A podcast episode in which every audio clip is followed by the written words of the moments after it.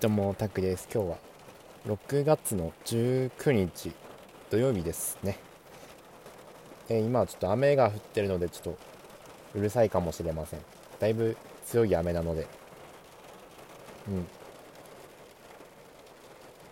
今日はですね、土曜日だったのでテレアポはお休みですね。で、今日もね、いろいろね、求人見てましたね求人をずっと見てました。で、何の求人見てたかっていうと、テレアポももちろん見たんですけど、他にも見ていて、何見たかっていうと、データ入力とか、データ入力はまあ比較的簡単じゃないですか。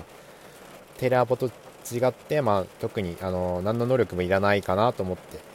データ入力いいのかなと思って、で、まあ、1050円なんですけど、1050円の時給で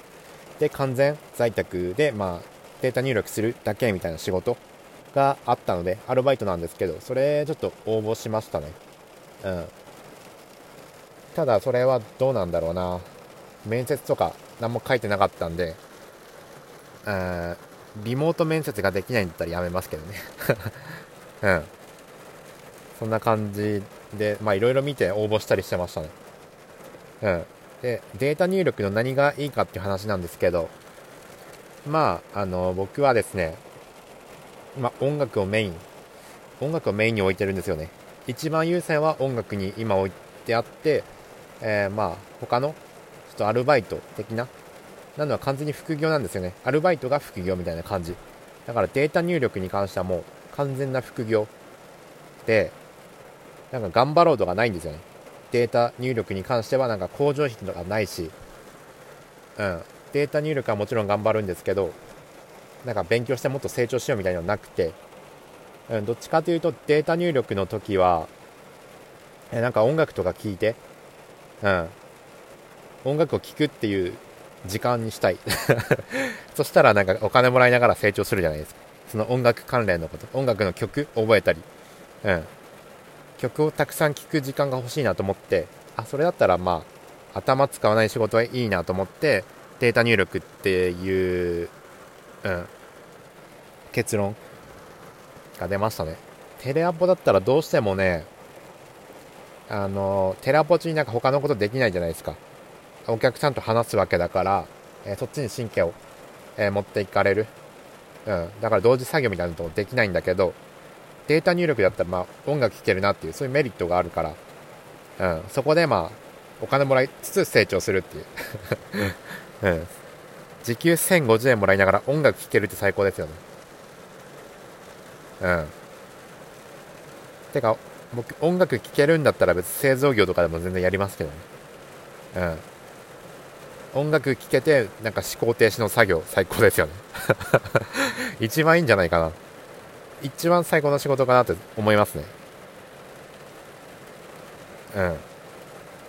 ちょっともうちょっと探してみようかな、データ入力の仕事。もっと思考停止でできる在宅ワークみたいな。テレアポもね、まあ、テレアポもやりがいはあると思うんですけど、どうせなら音楽の成長できるようなことをしたい。音楽聴ける仕事がいいな。楽しいしね、音楽聴きながら打ち込むっていうのが、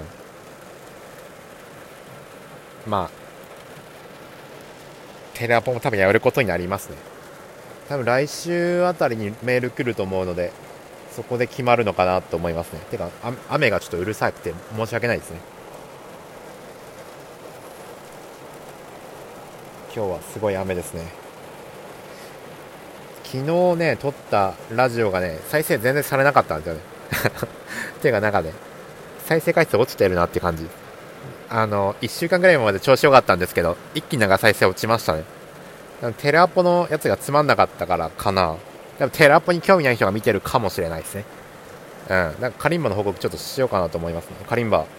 バはですね、今はね、なんか毎日、忘れないように練習してるって感じ。煙突町のフェルもやったし、スパークルもやったし、